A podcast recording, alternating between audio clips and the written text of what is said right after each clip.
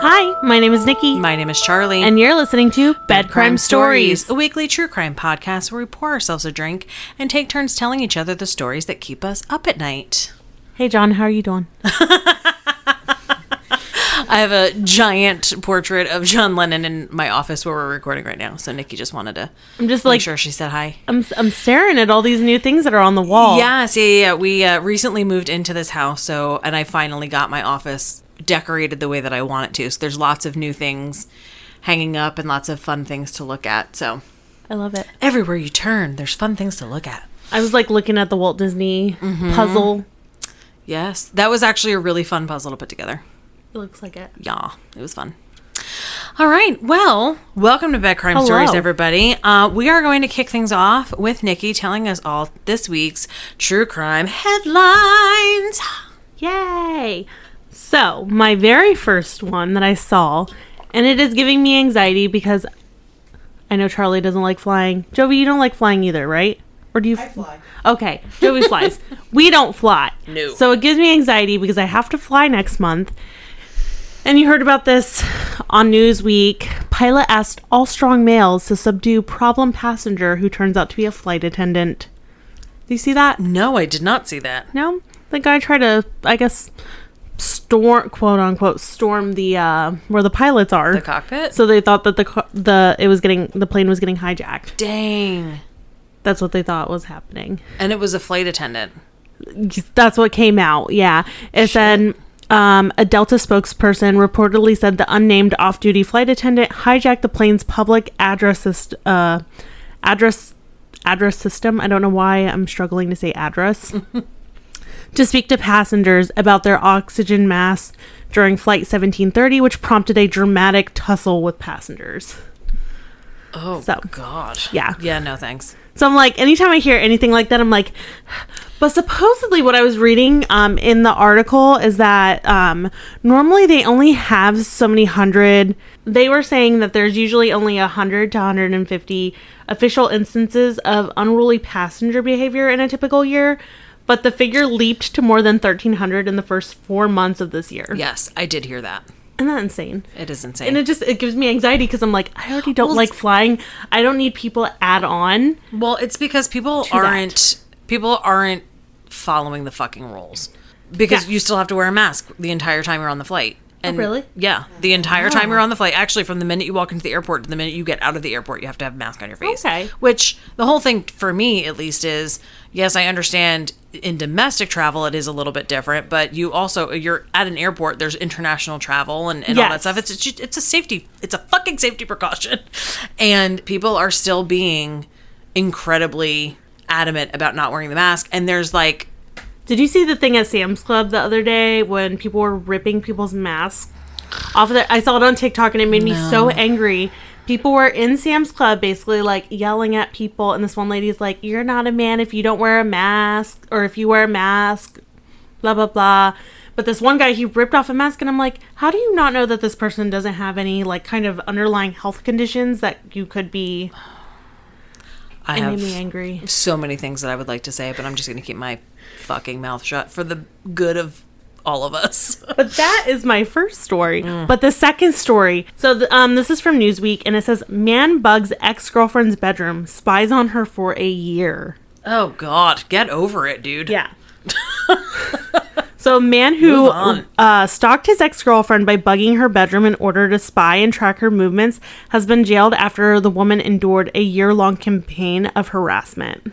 That poor woman. Yeah. So this happened in um, Scotland, and it said that he had created like a contact on his phone that was um, called Chug the Plug, which he would actively like listen in on and monitor her her movements and such. That is ridiculous. Yeah. It says the pair were in a relationship for just over a year and split more than a year ago in January of the last year. So Like I said, like get fucking over it, dude. Yeah.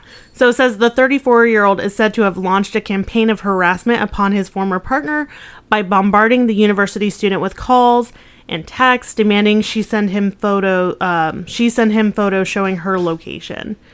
And then it said at one point the court was told um, his victim that he and a friend were laughing at her because she was singing to her cat. Oh god. Yeah, and then it says in another incident, he turned up at a Tinder date. She had arranged with another man, confronted and attacked the man, and then told the woman he knew that uh, she was going to McDonald's because he had bugged her home. Oh my god. And then that's when she had told her, I believe, her brother and her father, That's just or yeah, her brother and her father, and they were the ones that had discovered it in her house. Wow. Isn't that crazy? So, he's, I believe, currently arrested, and he pled guilty to the assault of the the person at McDonald's. So, people are scary. Ugh, So gross. those are my those are my true crime headlines. Wow. And then Charlie has a story for us this week. Charlie does have a story for you guys this week. So we aren't recording this. Well, okay. So since we first decided to do bed crime stories, I have wanted to tell this story. It's actually been on my list of stories to tell since we before we even started recording the podcast. This was on my list. And I'm going to tell the story tonight about the unsolved murder of Tupac Shakur and by extension also briefly discuss the unsolved murder of Christopher Wallace, also known as the Notorious B.I.G. or Biggie Smalls or Biggie. I call him Biggie in the story because that's just how I refer to Christopher I'm Wallace. excited. I've never Yeah, and it's it's there's a lot of information. It's very dense. Um, so it's it's very interesting, very very interesting. And I learned some stuff writing it to writing it because like I always knew the story. I always knew what was going on, but there were some details that I weren't wasn't completely 100% in the know. So uh, it's yeah, I'm excited. And we happen to record be recording tonight's episode on what would have been Tupac's 50th birthday. happy birthday. Happy birthday, To Tupac. Yeah. So I figured if any day we're going to be talking about Tupac, today is the day. So my sources for my story is, of course, Wikipedia. Um, I also got some information from an article from the New Yorker by Connie Bruck, and the name of the article is called "The Takedown of Tupac." And then I also got information from a book that I have called "The Crime Book," and uh, that is actually by multiple authors. There's a few different people who contributed to that book, and it's published by D.K. London. And I actually highly recommend that book. It's uh, it's pretty cool, actually. I got it for a Christmas present a couple years ago, so highly recommend. I like how it's up there with like the Muppets and such. I know it's in between Hamilton. it's in between the Hamilton tome and um, Jersey Girls. Jersey Girls. okay, yeah. So I'm a woman of varied tastes. Okay. So, Tupac Shakur was born on June 16th, 1971, in the East Harlem section of Manhattan, which, right off the bat, did not know he was born in Manhattan because Tupac is like synonymous, obviously, with the West Coast rap scene. So, knowing that he was born in New York just actually kind of blew my mind. Um, in 1984, Tupac's family moved from New York City to Baltimore, Maryland, uh, where he attended eighth grade at Roland Park Middle School and then two years at Paul Laurence Dunbar High School. So, after he finished those two years of public high school, he did transfer to the Baltimore School for the Arts, where he studied acting, poetry, jazz, and ballet, and even performed in Shakespearean plays, which is just crazy to me. Right? Wow. Yeah, Wow. I know. But I mean I will say and I actually I don't even I don't even get into any of his acting credits in the story because it's I talk just about the events that like led up to his eventual murder. Um but just knowing uh, specifically with like Poetic Justice, the movie Poetic Justice that he was in is one of actually my favorite movies from the 90s. Knowing that he was in that movie and how wonderful of a job he did in it, it makes so much again, makes so much more sense now, you know? So, I don't know. It's just it's a cool fact. I don't know. I like the fact that he did ballet. Yeah. It's pretty awesome. That is awesome. He also performed um, and won competitions as a, as a rapper and actually got a reputation at school as the school's best rapper. Ooh. And he was also really well known for his humor. And because he was so well rounded, he could kind of mix in with all the different crowds. So he, like, everybody was his friend, basically. And it states that as a teen, he listened to musicians like Culture Club, Sinead O'Connor, and U2. Wow. I know. I know. Um, it was at the Baltimore Arts High School that he befriended Jada Pinkett. Later, Jada Pinkett Smith, um, who we know is a actress um, and also the wife of Will Smith. Um, and the two of them became incredibly close, very good friends. And she actually became a subject of some of his poems that he was writing. And after his death, she was quoted to say that Tupac was one of my best friends. He was like a brother. It was beyond friendship for us. The type of relationship that we had, you only get that once in a lifetime. In 1988, Tupac moved to the West Coast to Marin City in California, which was a, is a really small uh, city just about five miles north of San Francisco. And he attended Tamil Tamalpais High School, where he performed in several theater productions. So he continued even when he went over to California to perform um, theater. So in 1990, when he was only 19, Tupac got a job with the rap group Digital Underground, best known for their hit song, The Humpty Dance. So, little factoid there. Shock G, who is also known as Humpty Hump, hence the Humpty Dance, he is was actually from Tampa, and he just passed away in April. In Tampa. Crazy. Yeah, crazy. The Humpty Dance is your chance to do the hump. So, I've never heard that. oh my god, it's such a good song. I don't know if I'm. Iconic. Iconic. Oh, He's way too. Yeah, I was gonna say Nikki's way too young to know the Humpty Dance. I was just like, Do me, baby. Okay. Um, so Tupac at 19 was hired to be the group's road manager and a dancer. But his real break came the following year in 1991 when he was picked up and signed by Interscope, Interscope Records. His first album, 2Pacalypse Now, featured the song entitled Brenda's Got a Baby, uh, that he wrote after hearing a news story about a 12 year old girl who was sexually assaulted and became pregnant with her cousin's child and then threw the newborn baby into an incinerator. About the song, Tupac had said, uh, quote, when this song came out, no male rappers at all anywhere were talking about problems that females were having, number one. Number two, it talked about sexual abuse, it talked about child molestation, it talked about families taking advantage of family, it talked about the effects of poverty, it talked about how one person's problems can affect a whole community of people, it talked about how the innocent are the ones that get hurt, it talked about drugs, the abuse of drugs, broken families, how she couldn't leave the baby, you know, the bond that a mother has with her baby, and how women need to be able to make a choice. Later songs, including the hit single Keep Your Head Up, which is my favorite Tupac song, and Dear Mama, continued this theme of advocacy for women, but Tupac also wrote music that had misogynistic themes. what? What year was this? It was the first, it was the 91 to 94, I want to say. Imagine thirty Yeah. years later, and oh, we're Oh, still. Oh, I know. Yep. Um, but Tupac also Thanks, wrote Tupac. Yeah, I know, really seriously. Uh, but Tupac wrote music that had misogynistic themes as well. Um, and this to me kind of shows that recurring conflict about Tupac that he there was very there was two very opposite sides of him. There was the good side and the bad side. He could be both things. And he was quoted to say, "A man can be sexist and compassionate to women at the same time." I was. So, very interesting. Very self-aware. I dig it. Tupac moved to Los Angeles in 1982 and in the same year released his second solo album. It was in this time that Tupac began to observe and document in a way through his music the realities of gangs and what life was like in South Central LA. And by 1993, we start to see the legal battles begin to arise in his own life. So on April 5th, 1993, Tupac was charged with felonious assault after he allegedly threw a microphone and swung a baseball bat at the rapper Chauncey Wynn. On September 14, 1994, Tupac pleaded guilty to a misdemeanor and was sentenced to 30 days in jail. 20 of them uh, were suspended, and he was ordered to serve 35 hours of community service.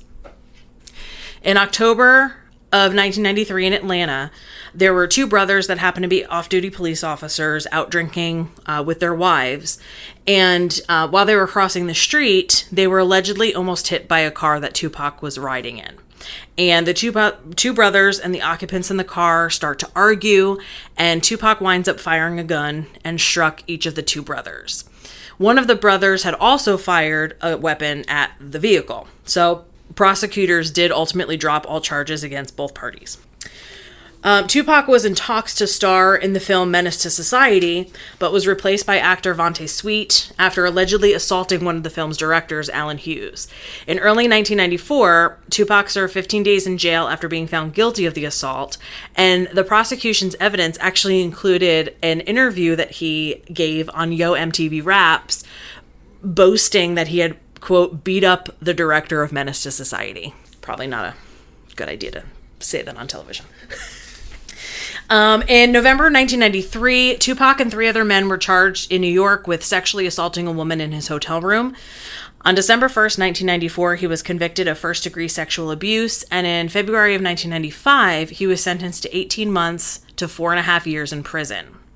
On October 12, 1995, pending an appeal, Tupac was released after Suge Knight, who's the CEO of Death Row Records, posted his $1.4 million bond. Um, and it was this action that led Tupac to later sign with Death Row Records, which we're going to revisit that scenario. Remember what I just said, so we're going to revisit that later on the story. Um, on April 5th, 1996, Tupac was sentenced to 120 days in jail for violating his release terms by failing to appear for a road cleanup job. But on June 8th, his sentence was deferred via appeals pending in other cases. It's important to note for future reference that it was in these years, the years of 93 and 94, that Tupac and Christopher Wallace, Biggie Smalls, Biggie, um, began their friendship. So in 1993, while visiting Los Angeles, Biggie arranged for an introduction to Tupac, and Biggie and his friends were welcomed into Tupac's home. And subsequently, he would wind up staying at Tupac's house during future visits to LA, like as a house guest. And in turn, when Tupac would visit New York, he would spend time in Brooklyn with Biggie and Biggie's friends. Um, on November 30th, 1994, while in New York recording verses for a mixtape, Tupac was offered $7,000 by music manager James Rosemond to stop by Quad Studios in Times Square and record a verse for Rosemond's up and coming client. Tupac was hesitant, but eventually he agreed because he needed the cash to offset his rising legal costs. And then when he arrives at the studio, three men rob and beat him at gunpoint. Tupac resisted and was shot.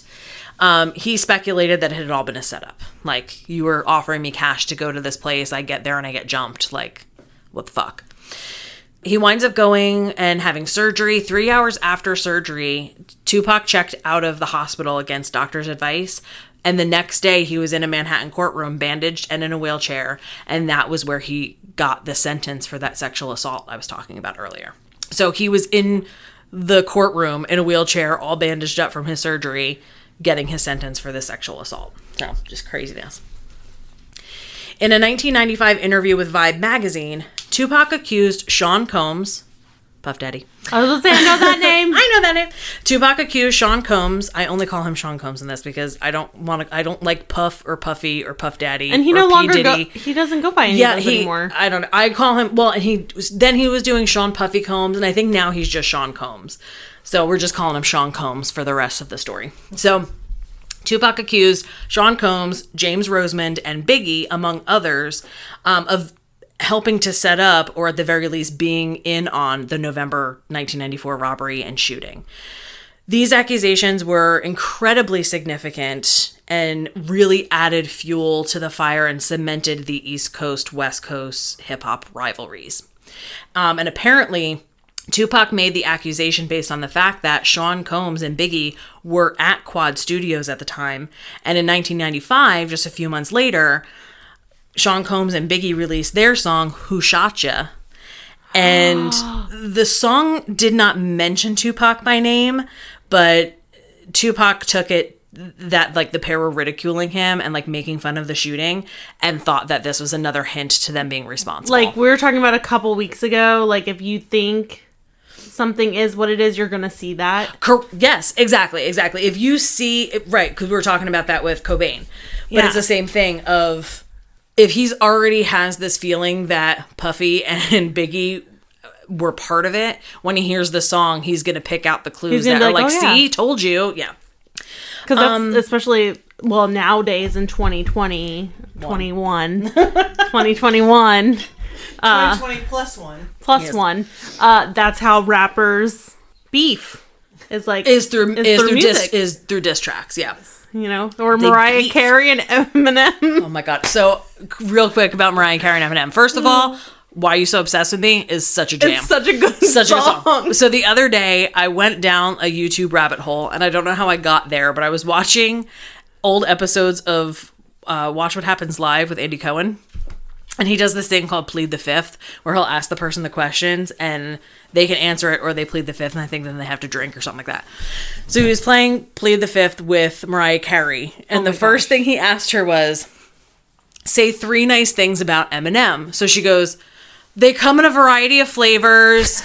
um, you can hold them in your hand. I was dying of laughter. I'm like, this bitch is clever, clever, clever. I just I love when she performs live and she like doesn't even make an effort. yeah, But like you, her. you gotta love her. I know, I love her. She's She- like she's like I've paid my dues. I Yeah. can just be here. exactly like I'm Mariah Carey. You're gonna listen to me anyway. Do you really care? Exactly. Um, all right, so let's backtrack just a bit to before Tupac's release from prison on the bond paid by Suge Knight. So we're gonna remember I told you to keep that in mind. So we're back. A couple of months prior to him being released, Suge Knight visits Tupac in jail, and um, he happened to be in New York City where Tupac was being held in prison because he was going to attend the Source Awards. So after he visits Tupac in jail, he goes downstate into New York City. Um, and while he's on stage at the Source Awards, Suge Knight uses this time on stage to seemingly make digs at Sean Combs. Okay, so it he's making comments that kind of allude that he's poking the bear on Sean Combs. He also makes a brief comment in support of Tupac and then ends his speech um, with an invite to artists who are looking to gain the spotlight for themselves to join Death Row Records. So allegedly, after Suge Knight gets off stage, Sean Combs confronts him backstage. But Suge Knight reassures him that the comments that he made on stage were actually to target Jermaine Dupri and his label So So Def Records in Atlanta. So yeah, who So? Sean Combs has a record company. Yeah, Bad Boy. the- okay, Bad Boy Uh, Records. okay, yes, okay. Sorry, I'm like it's okay. I do it. I actually, you I know know what? said I don't mention it really until next, but I still also don't really kind of mention it. But yes, because he's a bad boy for life. He's bad boy for life. Okay. I, I do know that. Yes, yes. See, and it's really funny because I was just a little backstory. I was a huge Tupac fan growing up, huge Tupac fan. So I always kind of aligned with, even though growing up in Jersey, I was kind of aligned with the West Coast rappers because I love Dr. Dre and I love Snoop and all that, right? I love Snoop. My, I love Snoop. Still to this day, love Snoop I love him. my sister is a huge East Coast rap fan. Um, specifically Biggie. She loved Diddy. She loved all of those bad boy records people. She loves Jay Z, like, uh, you know, whatever. So it was always like a thing when we were growing up. Like, we would tease each other and joke about it. But I remember, like, when the deaths happened, you know, I actually remember, well, I'll get to it. Okay. I'll get to it. I'll tell the story. It's a little, a personal thing. Not really. Never mind. You'll see. All right. None of that made sense. I apologize. Um, okay. So because Suge Knight kind of told him, no, no, no, I was talking about Jermaine Dupri, not you. Sean Combs kind of like let it go for now. But while he was in New York, Suge Knight pays a visit to Uptown Records. So Uptown Records is where Sean Combs got his start in the music business working as an intern. And that's how he kind of made all of his connections when he created Bad Boy Records. In this meeting with Uptown, Suge Knight was able to arrange the contract releases for some of Sean's top artists and then recruited them to his management company. Those artists include the group Jodeci and Mary J. Blige. So, fuel on the fire. Suge Knight just pour, pouring the fuel on the fire. In September of 1995, again, we're about a month before um, Tupac's release from jail. So, in September of uh, 1995, there was a party in Atlanta for Jermaine Dupri, and an entourage from Bad Boy winds up winds up in a heated altercation with Suge Knight and Suge's friend, uh, Big Jake Robles. Big Jake was also um, a bodyguard for the Death Row crew. Um, according to eyewitnesses, Sean Combs argues with Suge Knight inside the club, and then just a few minutes later, outside of the club, Diddy's childhood friend and his own bodyguard, Anthony Jones, aims a gun at Big Jake and shoots and kills him as he's entering Suge Knight's car. Now, Sean Combs and his bodyguard both deny any involvement, as obviously do their lawyers. And the lawyers have even put forth the claim that Sean Combs wasn't even with the bodyguard that night in the club. The case, this particular case, remains officially unresolved as well. But of course, immediately, Suge Knight blames Sean Combs. And this is really kind of, again, that just building, building, building the tension of this East Coast, West Coast rivalry, specifically the two record labels themselves and their presidents. And at the time, Bad Boy Records and Death Row Records were the two biggest record labels in rap. So the fact that they were feuding very publicly was I mean it was just that was always the story. I remember MTV News would talk about the rivalries all the time. Like it was such a huge a huge thing. Wait, who was your who was your Total Request Live VJ? Uh, well, we're if we're talking about this time, there was no TRL yet. Oh, that's how old I see? am. But you figure that was, was- when we were doing. I mean, if I'm talking about just MTV News anchor, that was when it was Kurt Loder. Yeah. Mm-hmm. See, I remember what was it? Carson Daly on T. T- Carson Daly was TRL, hmm and then it was That's so where I'm at in this. Kurt Loder started MTV News, but then it was Suchin Pak, Yes. who I loved. I loved her. Yeah. When I worked at MTV that summer, she like she was my homie. I really liked Suchin a lot. She was really sweet. But yeah, good times. Um, that's another story for another day, kids. I know I just kind of like threw that out there. I know, and we like, like- "You did the what with the who now?" Yeah, it's whatever. We'll we'll talk about that one day. that shooting was in September '95, like I had mentioned, and it was in October of '95 that Suge posts the 1.4 million dollar bond. So Tupac gets out of jail. He returns to LA, and he officially signs with Death Row Records. Once he signs with Death Row Records, he releases a diss song called Hit 'em Up, and it was somewhat of a response to the song Who Shot Ya, um, was taking offense to, that was released by Biggie and Sean Combs. And in his diss track, Tupac targets Biggie, Sean Combs, Bad Boy Records, and Junior Mafia. And Junior Mafia was like a little side group that Biggie had created. Lil Kim was part of Junior Mafia. And he also name checks other New York based rappers like Mobb Deep, etc. So on the night of September 7th, 1996, Tupac was in Las Vegas and attended the Bruce Seldon versus Mike Tyson boxing match with Suge Knight at the MGM Grand. After the fight, they're in the lobby, and somebody in their group spots um, this guy named Orlando Anderson, also known as Baby Lane, um, who's an alleged member of the Southside Compton Crips.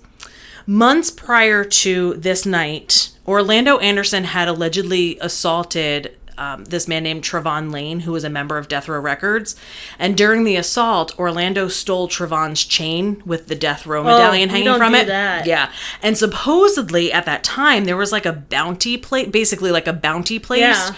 on Death Row chains. And this was what their rivals would like. It was like a, if you stole the chain, you were like the, the Yeah. top guy, you know, type of a thing the surveillance footage at MGM Grand shows that the group from Death Row see Orlando Anderson and attack him, and Tupac is part of this, right? Immediately following this attack in the lobby, Tupac stops back at his hotel room and then he heads out with Suge Knight in a black BMW sedan, heading towards Club 662 with the rest of their entourage in multiple vehicles. At approximately 11:15 p.m. at a stoplight, a white four-door late model Cadillac sedan pulls up to the passenger side and someone in the Cadillac rapidly fires into the BMW. Tupac was hit four times, once in the arm, once in the thigh, and twice in the chest, with one bullet entering his right lung. Suge Knight is struck in the head with shards from the shots, but he's okay. Uh, Tupac's bodyguard, Frank Alexander, was not in the car at the time because he had been asked to drive the car behind them with Tupac's girlfriend. So, Tupac was taken to the University Medical Center of Southern Nevada, where he was sedated and put on life support. Six days later, on the afternoon of September 13th, 1996, Tupac died from internal bleeding.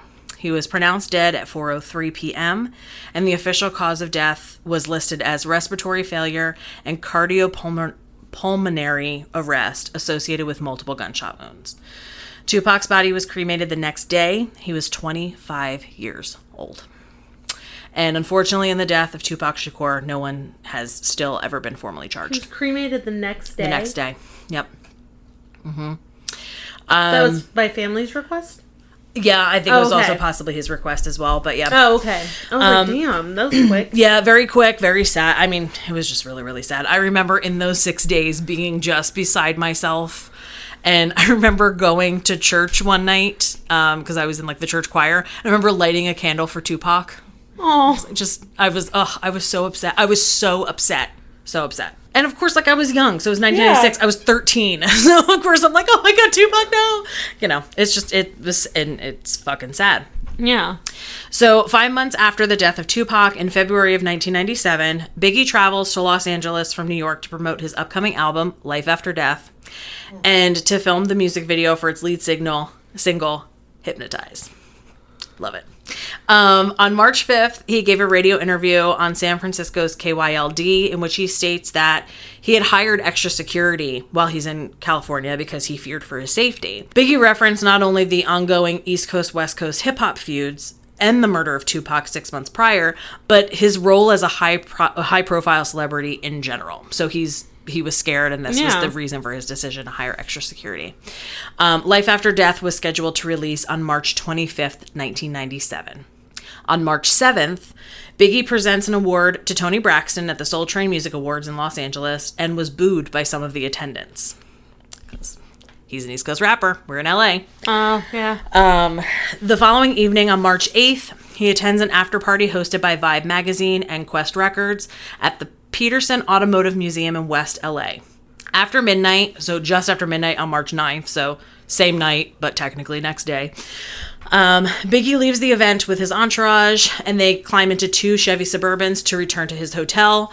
Uh, the party actually wound up being shut down by the LA Fire Department because it was overcrowded. So he leaves. He's in the front. He's in the first uh, suburban, along with his associates. Sean Combs was in the back suburban with his bodyguards, and then there was also a Chevy Blazer behind them, and that was Bad Boys Records uh, director of security was riding in that car. So that's how many people they had surrounding them.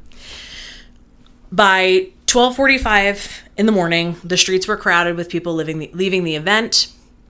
Biggie's SUV stops at a red light um, on the corner of Wilshire Boulevard and South Fairfax Avenue, just 50 yards from the museum. A dark colored 1994 to 1996 Chevy Impala SS pulled up alongside Biggie's SUV. The driver of the Impala rolls down the window, draws a 9mm pistol, and fires at the Suburban, striking Biggie four times. His entourage rushes him to Cedar Sinai Medical Center where the doctors perform an emergency procedure, but he's pronounced dead at 1:15 in the morning. He was 24 years old. Jesus. Yeah. The rapper Nas felt at the time that Biggie's death, along with that of Tupac, was, quote, nearly the end of rap. Immediately following the shooting, reports surfaced linking Biggie's murder to Tupac's murder six months earlier due to the many similarities in the drive by shootings and the highly publicized East Coast West Coast hip hop feud, of which Tupac and Biggie were the two main players. So, media reports have previously speculated that Biggie was in some way connected to Tupac's murder, but there's never been any evidence to formally implicate him. And Biggie was actually able to provide an alibi for that evening. Shortly after Biggie's death, Los Angeles Times writers Chuck Phillips and Matt Lait reported that the key suspect in his murder was a member of the Southside Crips acting out a personal financial motive rather than on the gang's behalf. So, money issues, or he felt that Biggie owed him money, or vice versa, etc. The investigation stalled, however, and no one was ever formally charged in the murder of Biggie Smalls. It is now almost 25 years since Tupac was murdered, and we just passed 24 years since the death of Christopher Wallace, the notorious B.I.G. Many conspiracy theories surround the deaths of both men, but none have ever been substantiated. Some claim that Sean Combs ordered the hit on Tupac, and in turn, Suge Knight ordered the hit on Biggie. There are constantly new theories, new books, new biopics being released about the deaths of both Tupac and Christopher Wallace, including ones presented by the police officers that were assigned to investigate the murders. The Christopher Wallace Memorial Foundation holds an annual black tie dinner called the Big Night Out, BIG Night Out, to raise funds for children's school equipment and to honor Biggie's memory. For this particular event, because it is a children's school charity, BIG is said to stand for Books Instead of Guns. Oh, I know. I know. I read that. I'm like, so sweet. Um, in 2002, Tupac was inducted into the Hip Hop Hall of Fame. On December 30th, 2016, which was his first year of eligibility, Tupac was nominated, and subsequently, in the ceremony on April 7th, 2017, he was inducted into the Rock and Roll Hall of Fame.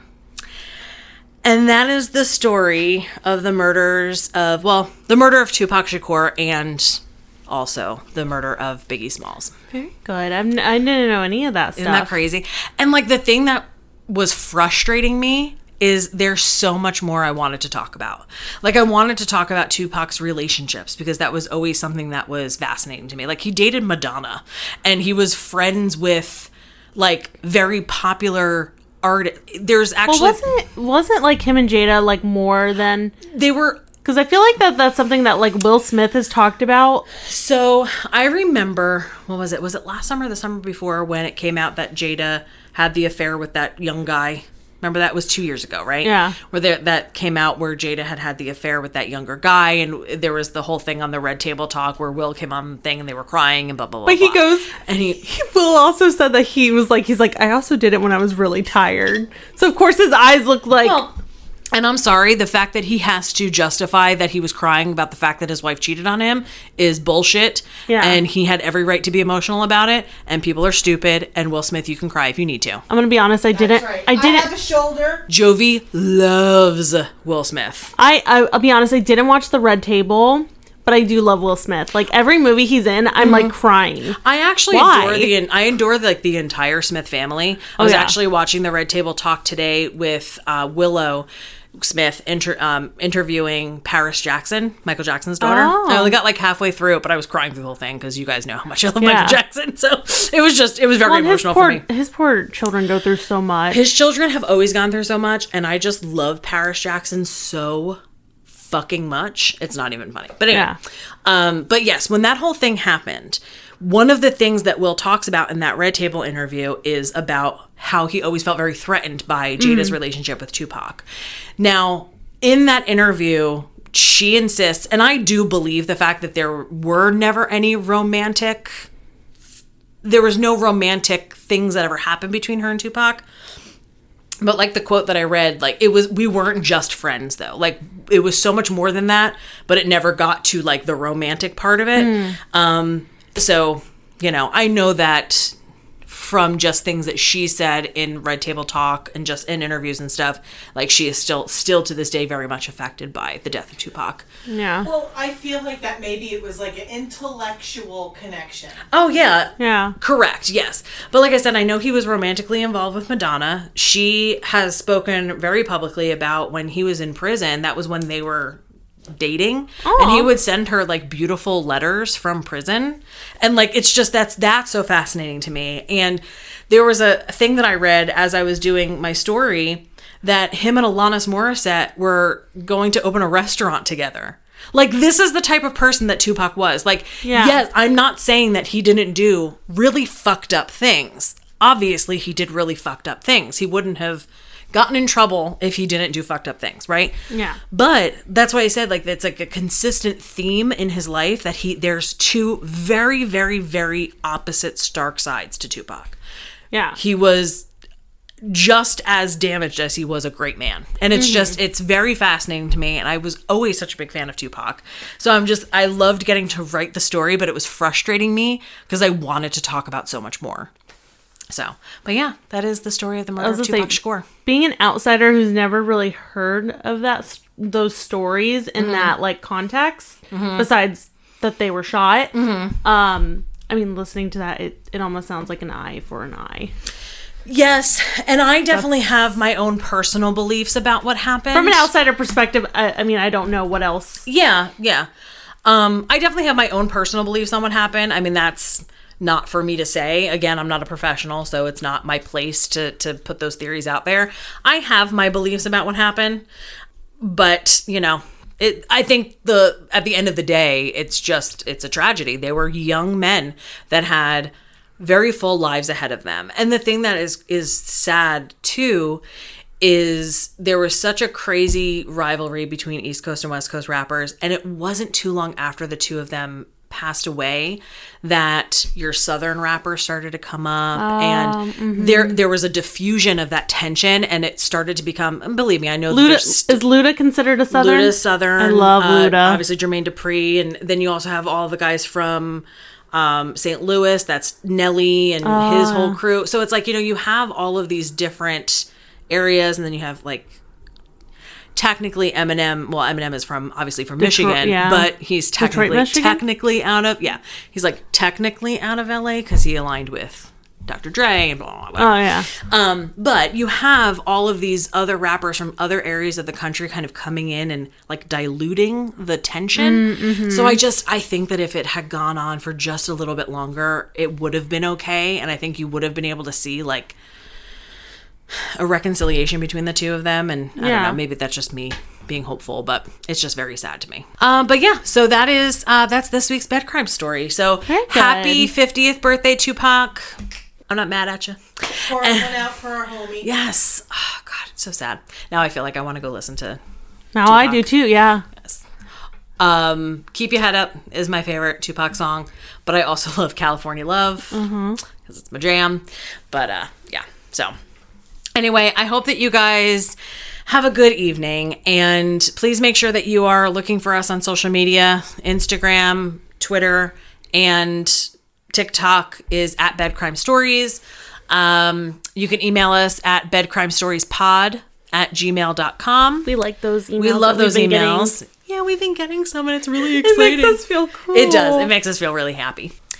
And right, social. Oh, like, subscribe, review, all that stuff is positive like. reviews.